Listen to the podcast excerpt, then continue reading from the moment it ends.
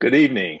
I'm William Hosea, and welcome to Bring It On, a multiple award winning radio broadcast in our 17th year as Indiana's only weekly community radio show committed to exploring the people, issues, and events impacting our African American community. Tonight, we have with us two declared candidates for public offices in Monroe County. They are Ruben Marte, candidate for sheriff, and Matt, Matt Fyfe, 9th District congressional candidate. Even though midterm elections are a year away, we wanted to hear what these candidates believe in and how they want to make life better for citizens and improve how these respective offices function. We'll first turn our attention to Ruben Marte. The sheriff is the chief law enforcement officer for the county. The sheriff oversees the county's law enforcement department, including deputies and administrative support. County sheriffs typically enforce the law in unincorporated areas within the county but they will often provide law enforcement services to municipalities that don't have their own police departments. County sheriffs are in charge of county jails. They serve subpoenas, protection orders, and eviction notices. Ruben is currently an Indiana State Police captain who, in addition to routine law enforcement duties, works extensively to improve police and community relations. He has hosted workshops for civilians and conducted training sessions for Indiana State Police cadets and seasoned rank and file. His focus will be creating a greater understanding of the complexities of what it means to protect and serve. So, Ruben, welcome. I should say, welcome back to Bring It On. Thank you for having me. Thank you for having me. Appreciate being first here. And, first and foremost, uh, tell us a few things about yourself that you may want the audience to know that I didn't cover in, in the intro. I, I, think you did a good job there. Um, I, I, have been with with the state police now almost well. In fact, next month will be uh, 31 years. Well, happy uh, birthday! That, oh yeah, well thank you, thank you. so in that in that time span, I can tell you I've been exposed to so many different type of trainings, and and and uh, the state police has been very very good to me. And and as I've been blessed and got gotten up through the ranks, you know, it exposed me to so many different things that has prepared me for what I'm for what I'm seeking now.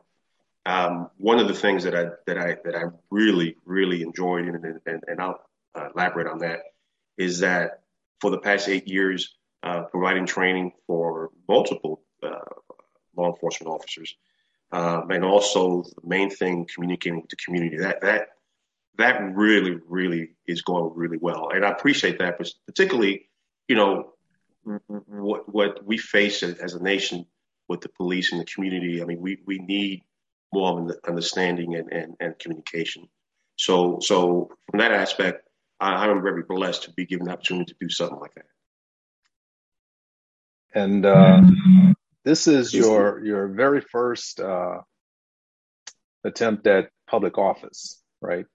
It is. People don't it typically is. think of a sheriff as being an elected official of public office, but that's exactly what what this is. Um, so this is your first time. Why are you running for office? You know, it is my first time, and, and I thought about that, and I keep coming back to the same conclusion. Why did I become an Indiana State Trooper years ago?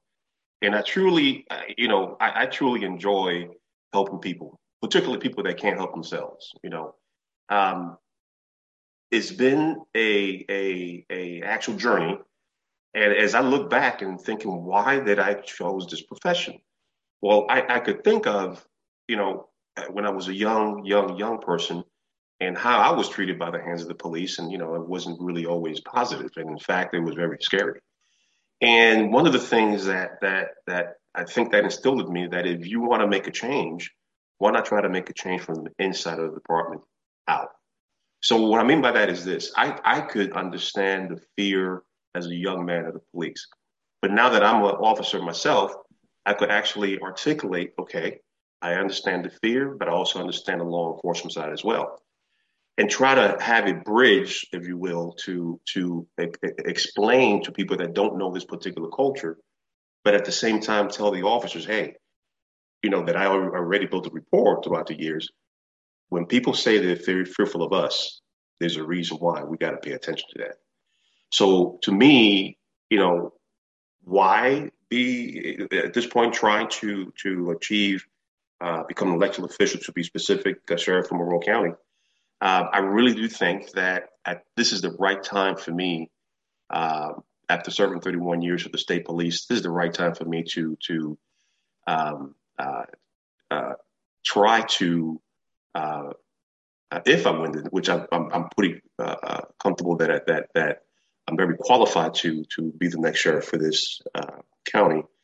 That I could definitely help mend the bridge for Monroe County citizens and the police um, um, on both sides, try to educate both both sides. Yeah, you uh, took one of the words right out of my mouth when you when you said bridge because you grew up in where New York. Yes. Mm-hmm. And and you had some experiences up there with law enforcement, so oh, you, you, can see both sides. Exactly. Uh, you understand the mistrust between uh, communities of color and law mm-hmm. enforcement, and now that you're kind of inside that that environment, uh, you, you, are uh, to to use your words, you are able to to kind of bridge that gap a little bit. Um, how has that been working out? I mean, how effective is that, or is there any way to measure that? What what do you see? Well, right now, I tell you, when I started this journey back eight years ago, and we put the training together, which is called Culture Awareness for Law Enforcement, and and the verbiage was very selective.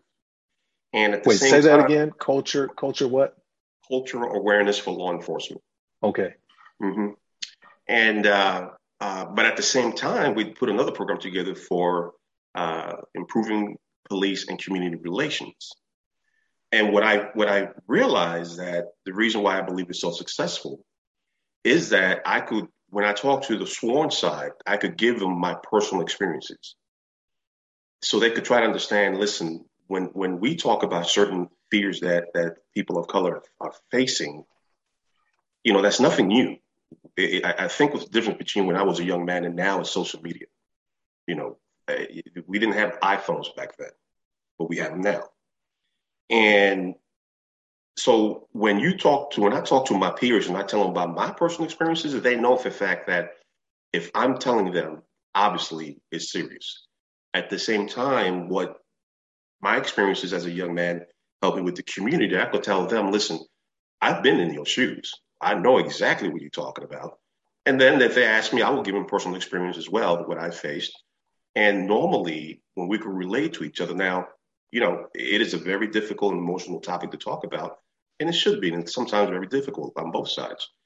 But I can tell you that when both sides walk away, we don't have to agree on everything, but we walk away with a better understanding how each other's feeling. Because I tell you, I do know the majority of officers are good people. I know it.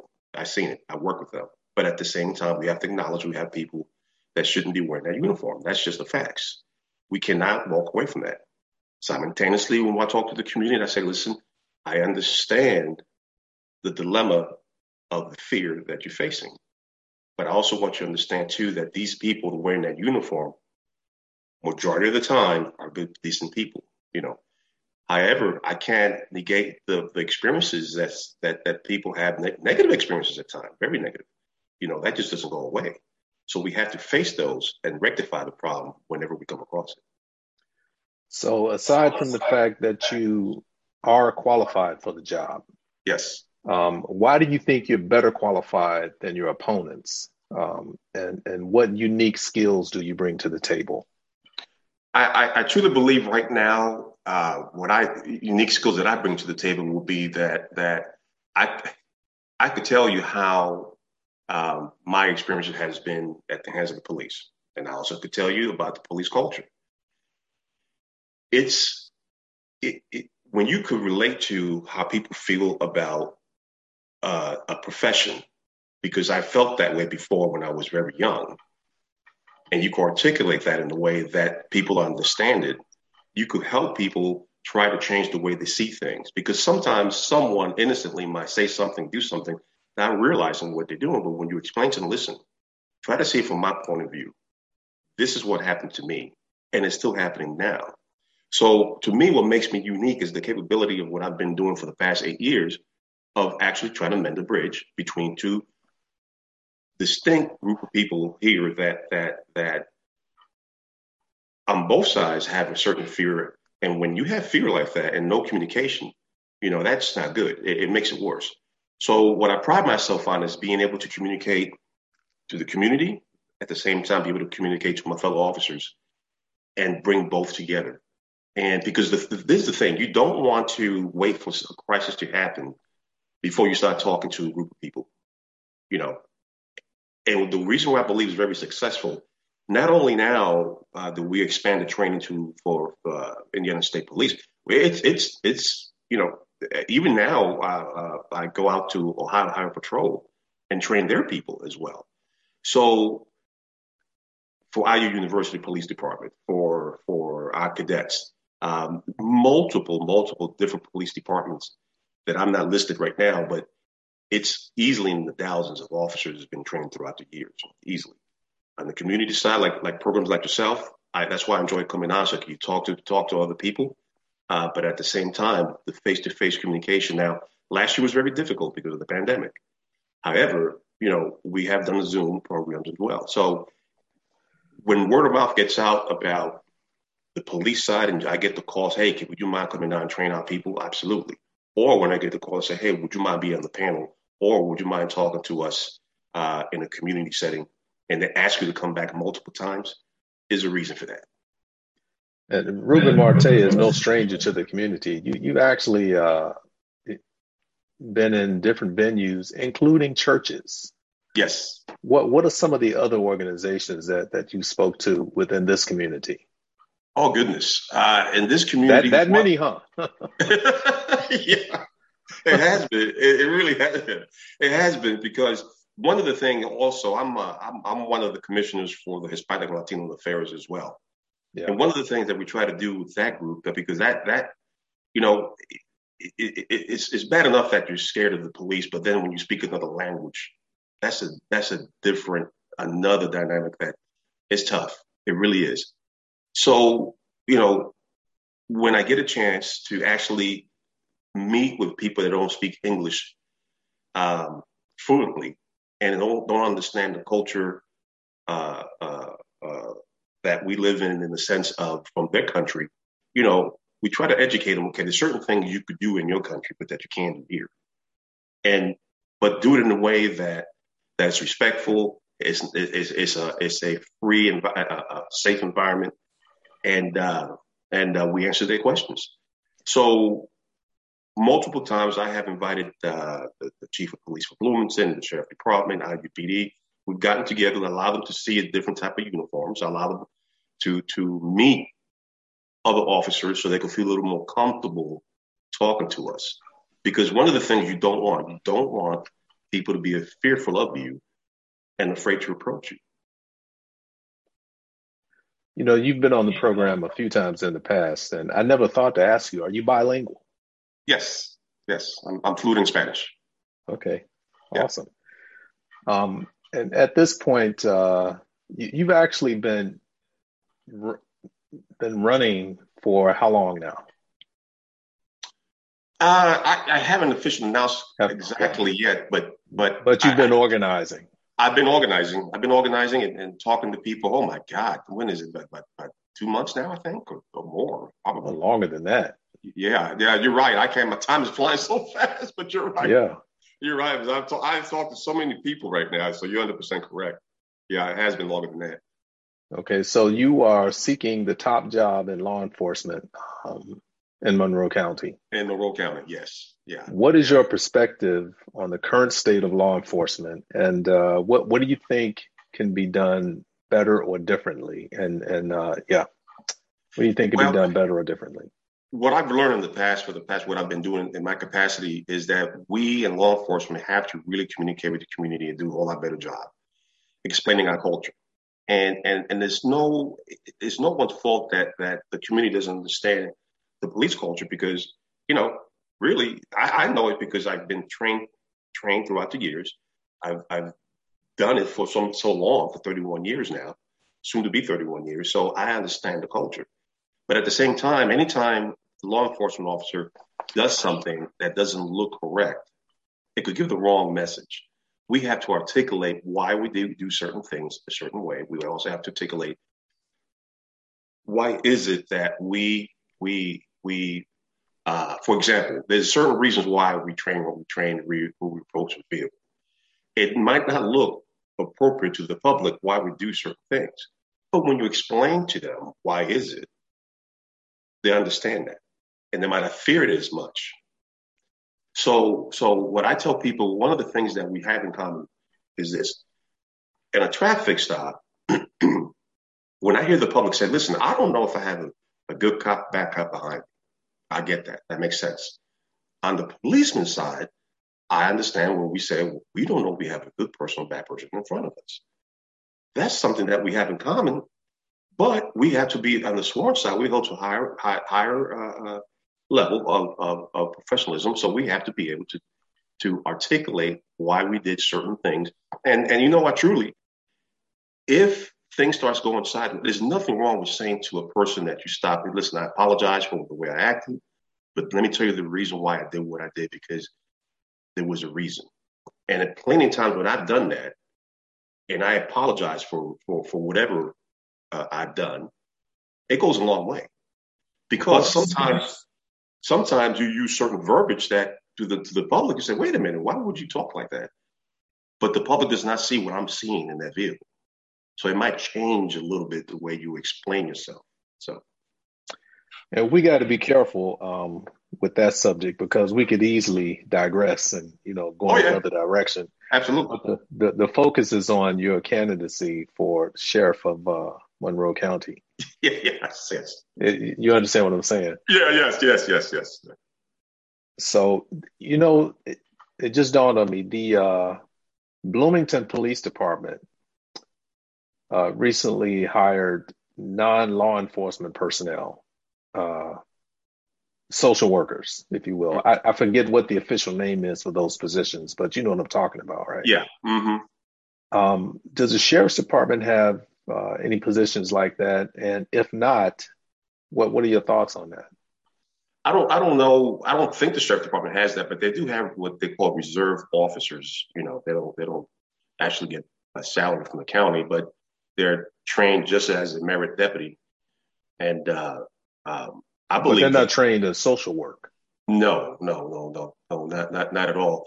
Now, my understanding, and I don't, I, I, I, I my understanding, and bear with me on that one because my understanding, the the, I don't know if they're social workers. I do know that they respond to calls that they're deemed to be non uh, violent, I believe.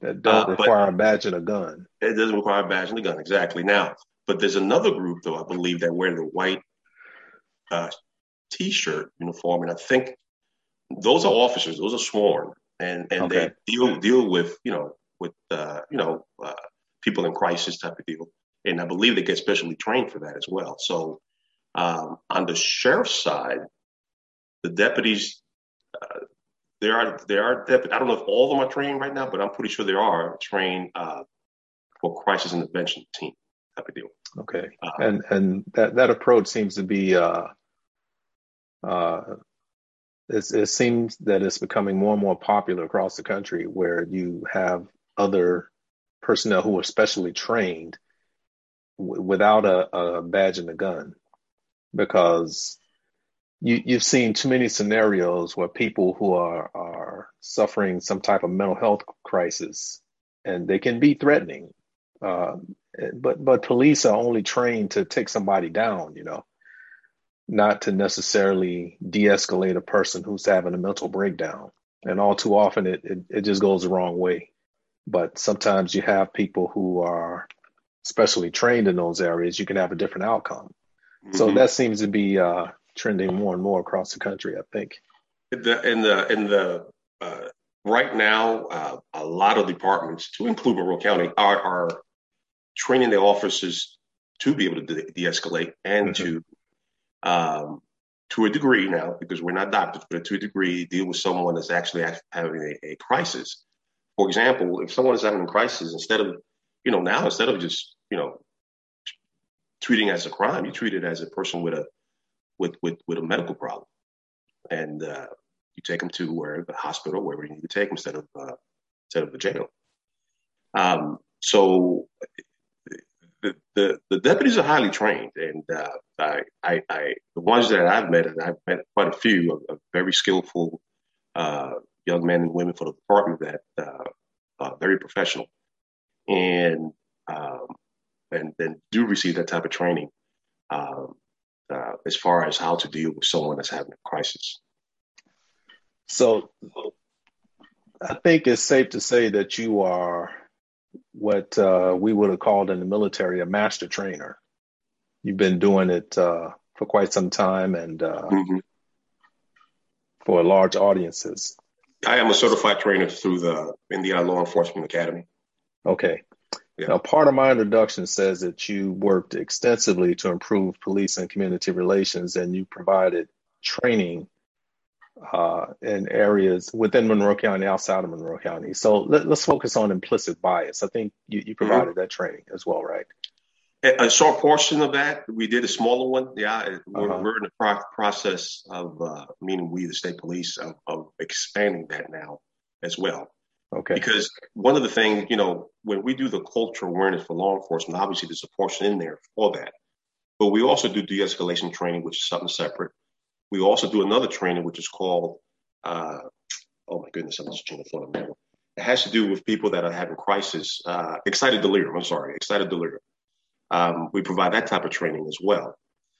Uh, so, so they all kind of coincide to a degree, which is which means you really step back, slow things down if you can. Really want to slow things down, and then provide the proper assistance that that that needs to be done. Yeah. So not everything is fast, fast now and putting someone on the ground, things of that nature.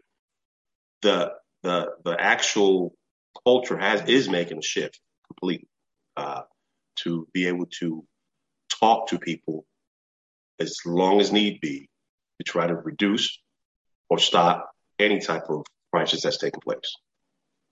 So I'm I'm assuming you know some of these unique skills that you bring to the table.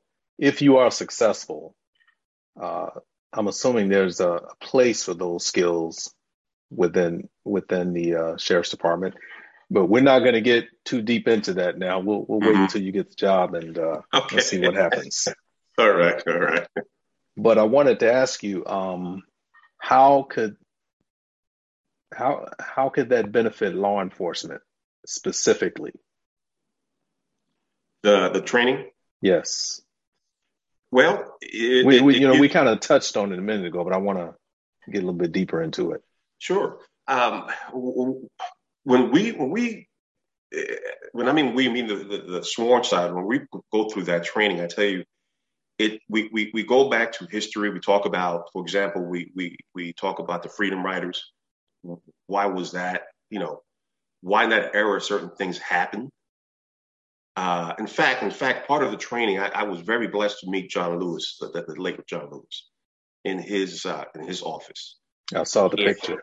Yes, and uh, I'll tell you what, it was a very very proud uh, pride. Uh, uh, it was very humbling, I should say, for me to meet that man if anyone should have ill feeling towards the police, it would have been him. Uh, as a young man, it's like going back in time in his office. I mean, you saw pictures of him being arrested and and and and and and, and physically abused by the hands of the police. And you know, when we talked to him, he was so gracious to talk to us and gave us all the time that we needed.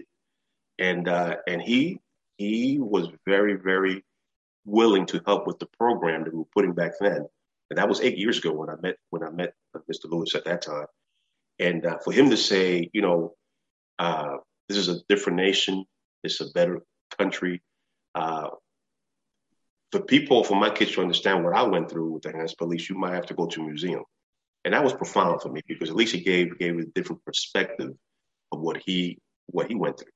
So we take that little video clip that that we have of him, and we show that to the officers, and we tell them, listen, do you what that man went through and you hear what he's saying he has no malice towards the police at all and if anybody should have a reason it's him he, he, he just didn't show it but at the same at the same token when we talk about the history of the freedom riders and we talk to the police officers that have never even heard of the freedom riders and explain to them what took place then and bring them up to speed slowly what's going on now they see things a little bit differently because again, let's say you and I work together. You and I are going to build a rapport because we've seen certain things that other people won't see or experience. Because when we when the police gets involved, because something is going wrong to a degree. What I like to do is not meet people when they're having a crisis. I want to do the opposite. I want to be able to meet people when things are going well. That's the reason why I like talking to the community where we could just sit down and have an honest conversation when things are not in the crisis mode. That's when you establish this trust. That's when you establish the bridge. It has to be proactive, constantly proactive. Right. So, right. so with that training, I try to tell the officers, listen, you need to talk to people, reach out to them, okay, because they're fearful of you. So the more you talk to people, the more you engage. Not, you know, when something goes wrong. I'm talking about when, when, when you have the time to just stop and talk to people, get out your vehicle and talk to people. It goes a long way. I could tell you when I used to, when I was the assistant commander for the Black Expo, I noticed that in that event, it was a it was it was a a a, a happy time, a family event time, and when we worked the meaning the troopers, but we were responsible for the convention center and also the state park. People were there to have a good time, and then we in the mingle with them and talk to people. We would make friends with people we never met before that came to our state. And what I was what I found out to to be true is that if you take the time and you and you are in an event like that, and you're not there to to to to make an arrest, anything of that nature. You're just there to be social and talk to people in uniform. It really, it really pushed at a level that people are no longer fearful of you because you spend time talking to them in an, in an event that that brings joy to the community. For our uh, listening audience, we are speaking with Ruben Marte, currently serving as captain in the Indiana State Police and also candidate for Monroe County Sheriff. Um, you know, Ruben, there's one issue that I want to uh, to talk to you about: the Virginia governor's race. It might seem really far removed from uh, the race for sheriff in Monroe County, but when you think about it, it has some really uh, uh broad implications because when you consider someone like Glenn Youngkin, the winner uh, in, in the Virginia governor's race, he represents a party who has historically won elections by preaching law and order. But today, that same party protects violent insurrectionists who attacked and killed police officers, as well as the man who's at the center of it all. So, as a law enforcement officer, what are your thoughts on a governor who takes that position? uh, protecting violent insurrectionists and, and people who kill police officers. Well, how, how does that make you feel? Well, it doesn't make me feel good, though. I mean, people should and and, and people should be held accountable when you do wrong acts uh, like that. Um, it, it's it, it, truly is a it is a sad situation where if you're going to say one thing and do something else, that that that's not good. That's not good at all. And you're right, you know, officers lost their lives and, and, and, and, injured, severely injured. You know, that's that that would never go away. That that would never go away. And I can only imagine uh, someone that's gone through that and then have to hear some of that verbiage. You know, it, it's it's difficult to to to explain to someone that that that haven't walked walked in their shoes.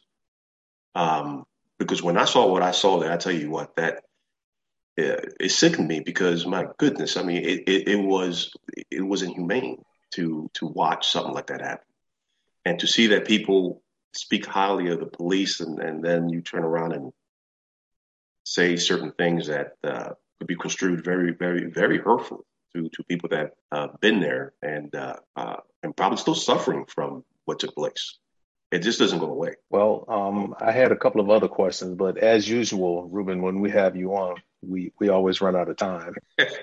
but in the last uh, few moments that we have, uh, do you have any parting comments for us before we turn to Matt Fyfe?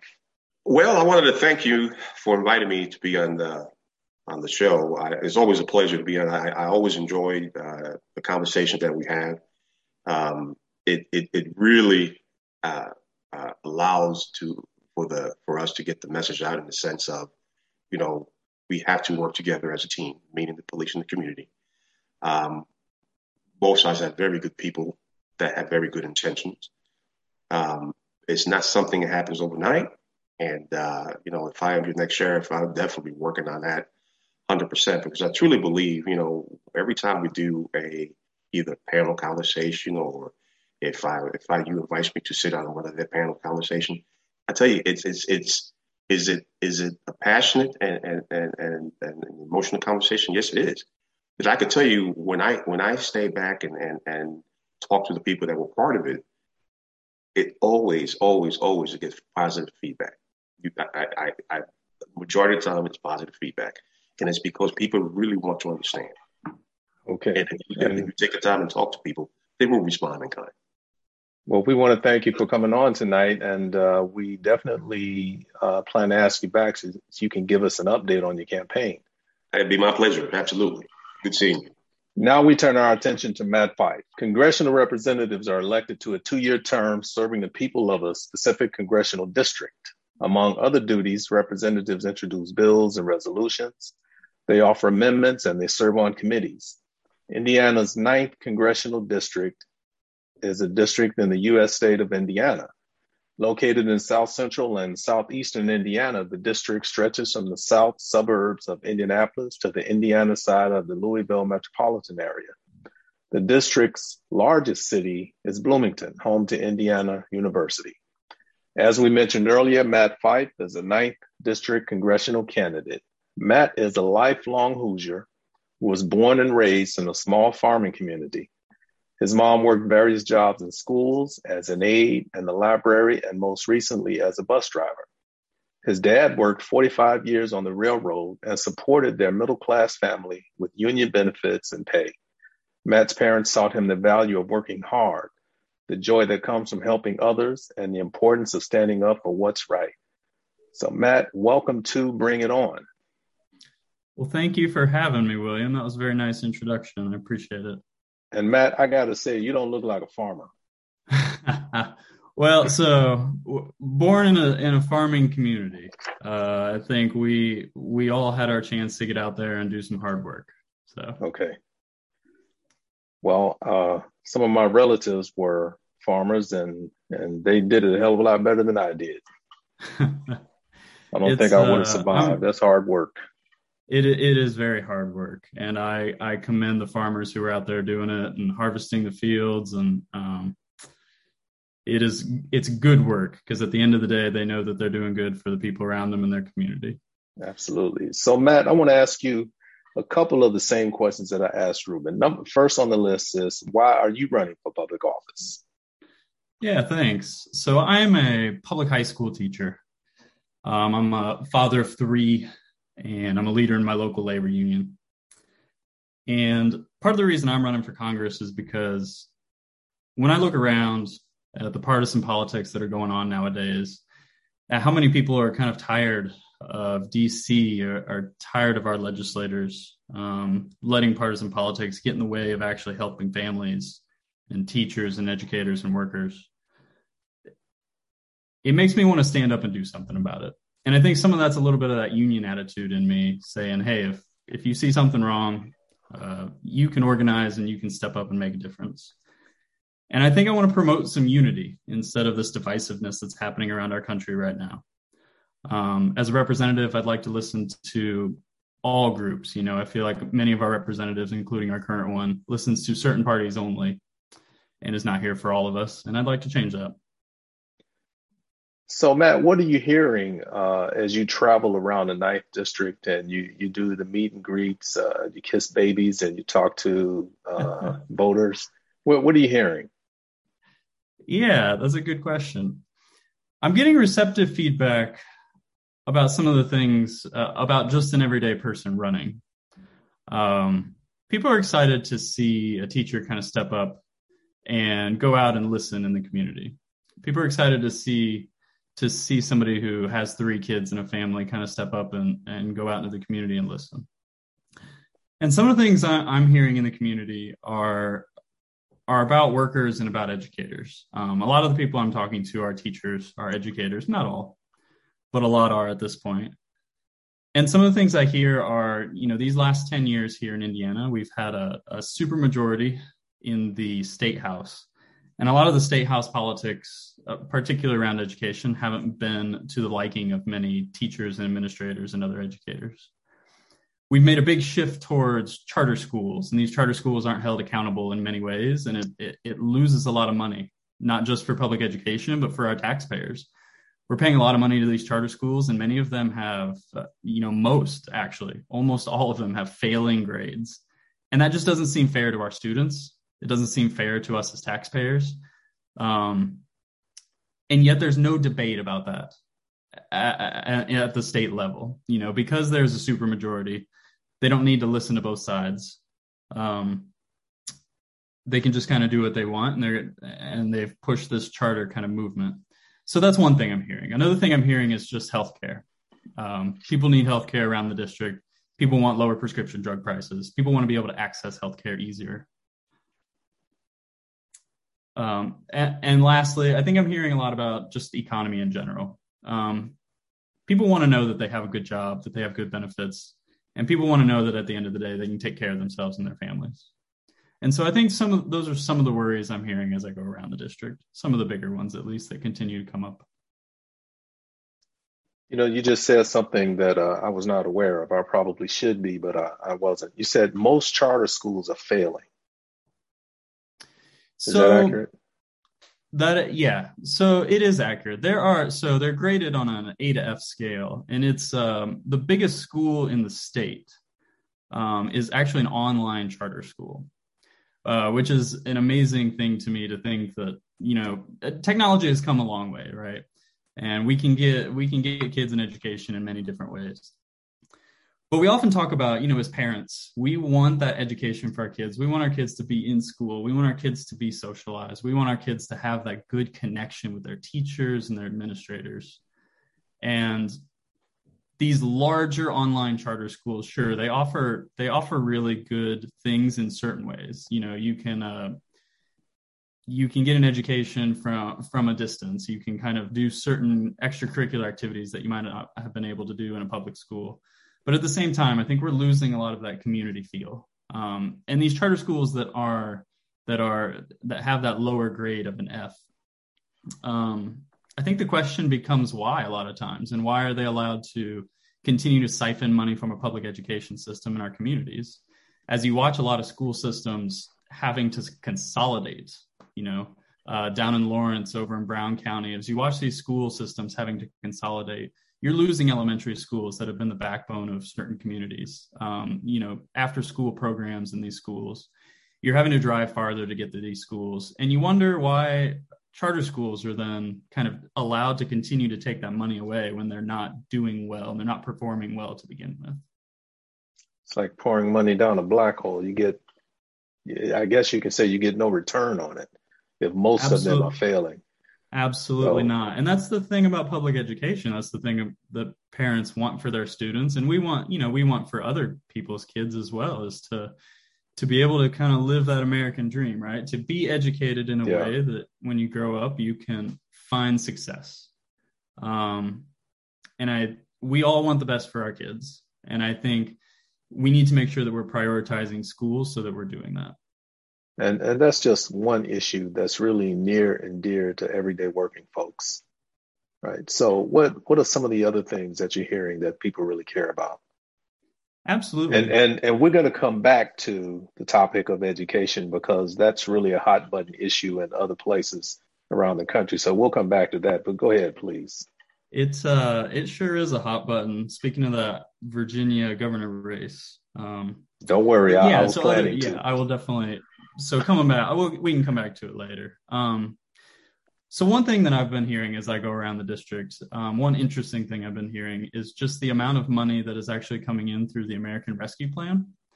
Um, and I think I've been hearing that because I've, because I've been talking to people locally, you know, local governor or governments, um, people in city councils, mayors, that sort of thing. Uh, people who are just informed enough to know kind of where this money's coming in and going to. And the American Rescue Plan was passed by President Biden pretty quickly uh, when they came into office, and it is it is drastically putting money right back into our communities. Um, we mentioned public education. It's it's being funded in a way that hasn't been funded in a good 15 years here in Indiana, directly because of that American Rescue Plan. So as you talk to teachers right now who are going through bargaining, um, you're hearing kind of these success stories of we're able to do these programs with students that we haven't been able to do. We're able to raise teacher salaries like we should have been able to these past 15 years. But you also go around and you hear about fire departments who are being, uh, you know, they weren't getting the tax revenue from the city because there wasn't as much economic growth going on during the pandemic. And you hear about those being developed. Um, you hear about wastewater treatment plants uh, directly being impacted through this money. And you hear about some of the other good uh, ideas that are coming from it. Um, and so that's one big thing that I've been hearing is just we're able to kind of move forward because of this money that's coming into local communities. Um, and it's really neat to hear. You know, um, Matt, I really have to commend you for taking on a race, considering the machine that you're up against. And and I'm sure you've heard about that more times than than you would prefer. Although it's a monumental task, it's not impossible, right? Look at AOC. Uh, even though she ran against a Democrat, but she still ran against someone who was entrenched in that in that mm-hmm. seat. And then a few years back, there was this uh, first term obscure senator named Barack Obama. He took on another machine and, and, and he won. So it's not impossible. But on the other hand, do you ever have that Rocky Balboa moment where you sit up in bed at 3 a.m. in the morning and say, Who am I kidding? And and if not, if you haven't felt that way, what keeps you focused and motivated besides your family? I know they have a lot to do with it. You know, I'd be lying if I didn't have those Rocky Balboa moments as you described it. Um, but I think what keeps me going is when I really get out there and talk to people. And and I do hear the excitement and the encouragement of this is worth it. You know, it's worth it's worth you getting out here and speaking about these good issues. It's worth you getting out here and showing showing others that they can get involved in their local politics. You don't have to you know, as a high school teacher, I'm stepping up for a pretty big office. And I'm hoping to encourage others to step up to offices, and it may be local offices, but to say you can get involved a little bit more. Um, it doesn't have to be a scary process. And it, I think seeing others realize that and seeing that they can step up and impact their local communities in a really good way um, has been encouraging. And I will also say, I think, if you don't mind me bringing up the Virginia governor's race, uh, Virginia has been Virginia has gone Democrat for a long time now, and we just saw it flip. And I think, you know, historically, when you speak about the, uh, I think there's the thermostat uh, model, right? Somebody came up with a thermostat model. The Democrats are kind of uh, the thermostat model says we we as in our households we go and we turn up the thermostat a little bit and it gets too hot and then we turn it back down it gets too cold and we turn it up a little bit and we're trying to find that right balance in our house.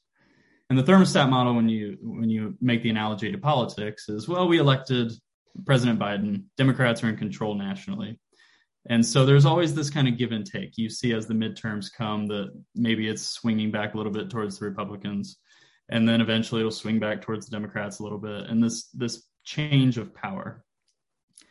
And you might say, well, Matt, doesn't that actually, you know, won't that potentially hurt you? Um, you know, at this national seat, it'll be swinging even more towards the Republicans. But I think here in Indiana, we've seen these last 15 years, it's been controlled by the by the GOP, and it doesn't have to be for forever. Um, we're seeing that if people step up and and have a message, a cohesive message, that they can win. Um, I think one thing that Youngkin did um, that potentially the other side didn't do as well was at least have a cohesive message. Now, I'm not saying I agree with the message, but he talked about education a lot. He talked about some of these issues that really did fire up voters. Whereas I think um, you see the other side talking about issues that were maybe in the past a little bit, uh, bringing up issues that didn't quite resonate as well. Um, and along with the historical, the thermostat model here, uh, having kind of playing an uphill battle. I think it's definitely possible, and I think it's worth it to stand up and to to begin making that difference in your community? You know, um, it's, it's the Virginia governor's race was very interesting. Yes, Youngkin talked about education, but it was based on a complete lie. Complete lie. A complete lie. And I think if Terry McAuliffe were to be at fault for anything, it was not figuring out how to counter that lie. And and then uh, of course I was watching Rachel Maddow, like a lot of people do, mm-hmm. last night, and she was saying that Democrats should look at this as a victory because of that thermostat history. That uh, the governors usually flip in Virginia and New Jersey after each presidential election, going all the way back to the 80s. Except this time, they only lost one of those governor's seats, and that was Virginia. Of course, the guy won in New Jersey, Murphy, won in New Jersey by a slim margin, but they still kept, uh, you know, they, they kind of, yeah, yeah, they defied history somewhat. But to be perfectly honest, a, a lot of people are, are angry at Democrats and Terry McAuliffe about what happened in that race. Here's my take on it, and then I want you to tell me how you feel.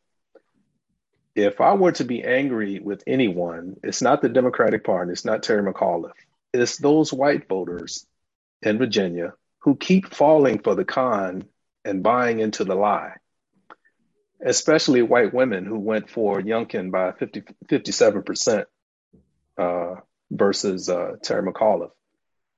And then when the spit hits the fan, like it like it did uh, when Doug Jones ran in, in, Alabama, that same group of people will turn to black voters to to you know to be allies and, and pushing back against something that they know is, is not good for the state. But then they'll, they'll turn against uh, black folks in our interests, you know, the next time around. So that's what angers me. What What do you think? You know, I think you touched on a lot of really good things there. Um, the first one is the big lie, the the push about CRT, right? right. We need people who are going to stand up and take a strong stance. That first of all, CRT as it as it is currently defined is not in our school systems.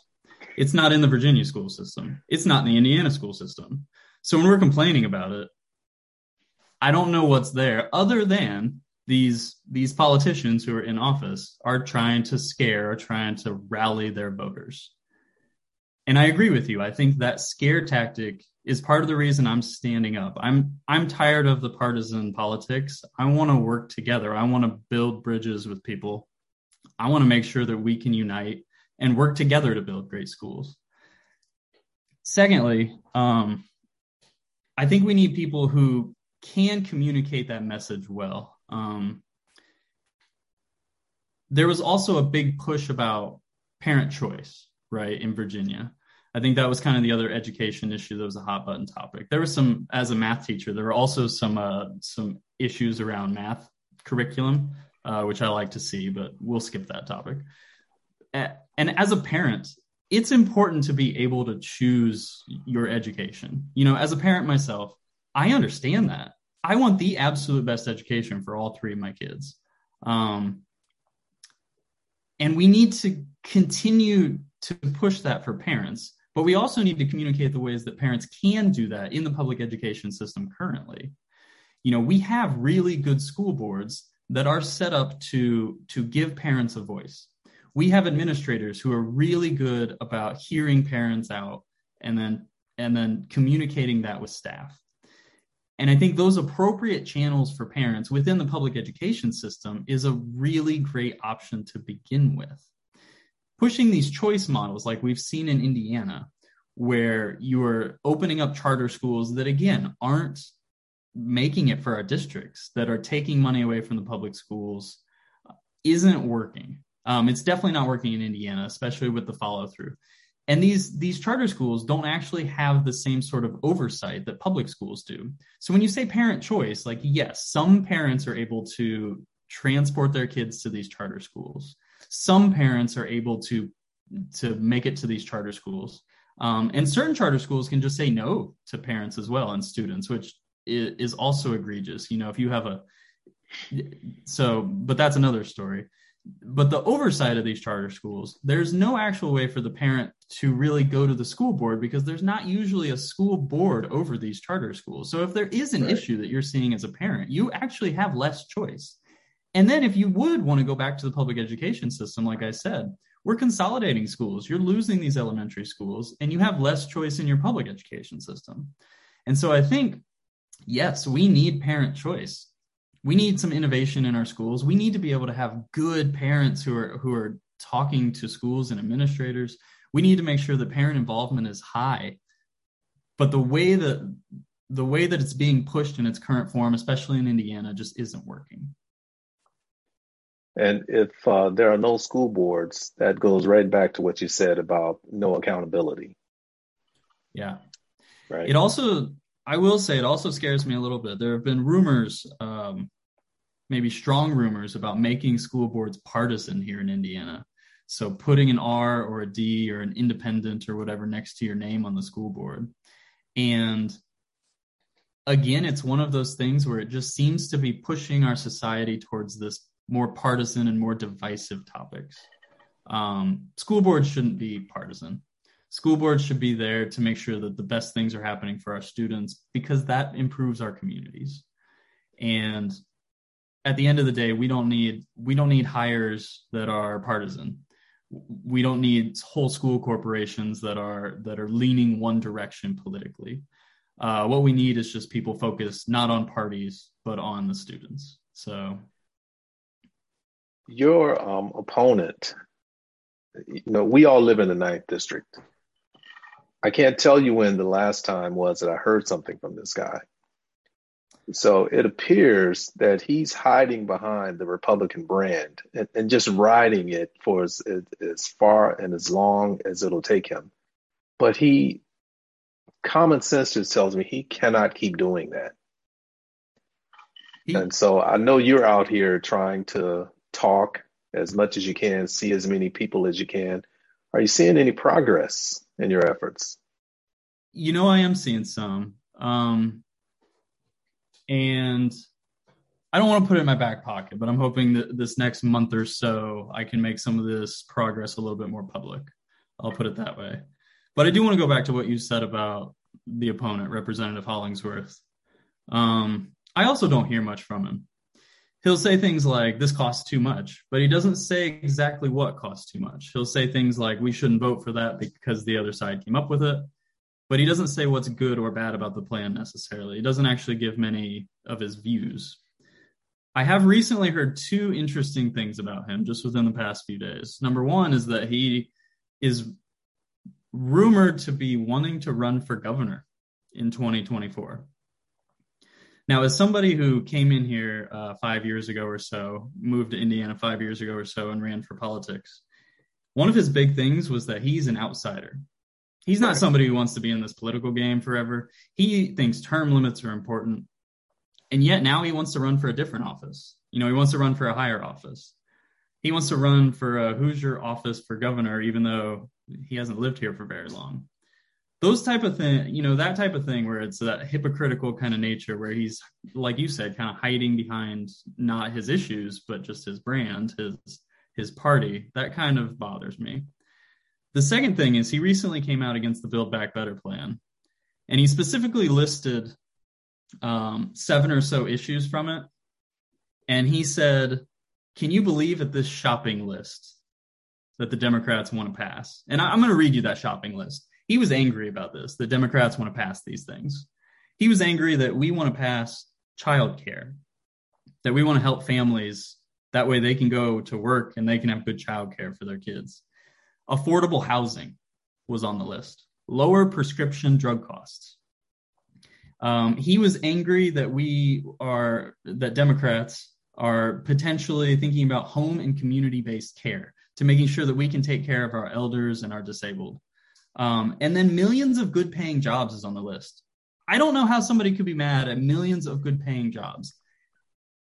I don't know if, you know, I'll, I'll, ha, those just are things that help everyday people in their community.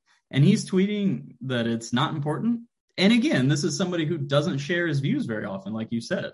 And so when he does share his views, I'm I'm just amazed by how out of touch he seems. Everything that you listed are things that he doesn't have to worry about. He does he not He is need. one of the richest members of Congress. yeah, That is on his. Uh, there was a box he had to check when he first went in that says he has over 50 million. wow. Um, that would be me working for about 1,000 years straight without paying for anything. you you did the math, huh? Well, as a math teacher, that was uh, I was curious. Yeah. of course. Well, uh, Matt, just like we did with Ruben, we're down to the last couple of minutes. So, are there any parting comments uh, that you want to share with us? Yeah. I, first of all, I just want to thank you. Um, this has been wonderful. I'll say is I haven't been on the radio I think since I was in high school. Um, so being here on Bring It On was really nice. Uh, so I want to thank you for that. I also want to thank Ruben. It was great listening to him. Um, I've heard you a few times now, and you are uh, knowledgeable beyond belief, and I, I I wish you all the best. Um, lastly, I'd say if you're interested in flipping the district here and and helping get out there and organize in helping spread a message about everyday people, uh, you can go to mattfyfe.com. So that's M A T T F Y F E.com. Um, there are buttons there where you can read more information about me and the campaign. You can join the campaign uh, in various different ways. You can have somebody reach out to you, even. Um, and finally, you could contribute. Uh, probably wouldn't be a good politician if I didn't at least mention that. Well, gentlemen, it's been great, and uh, I'm serious when I say we would. Uh, we're going to keep our finger on the pulse of the campaign. So we're going to ask both of you to come back at some point and, and give us an update. Let us know how things are going. And on that note, we want to thank Ruben Marte, candidate for sheriff, and Matt Fyfe, 9th District Congressional candidate, for joining us to share their respective platforms ahead of the midterm elections, less than one year away. Bring It On has an open submission policy, so if you have an idea for this program, let's hear it. Please send an email to our volunteer staff. The address is bringiton at wfhb.org. We want to make sure we share any and everything affecting the African American community with our listening audience in Bloomington and beyond. That email address, once again, is bringiton at wfhb.org. Also, if you have an event or happening that the African American community should know about, please send that info directly to our staff. Or if you want additional info about a calendar item, you can contact us at that same email address, bringiton at wfhb.org. Our show's executive producer is Clarence Boone, assistant producer is yours truly, consultant and WFHB News Department director is Cade Young. Our program engineer is Chantal LaFontant. Our original theme music was created by Jamil Effiam with additional background tracks by David Baker. For WFHB, I am William Hosea. Be sure to tune in next Monday at 6 p.m. for another edition of Bring It On right here on your community radio station, WFHB.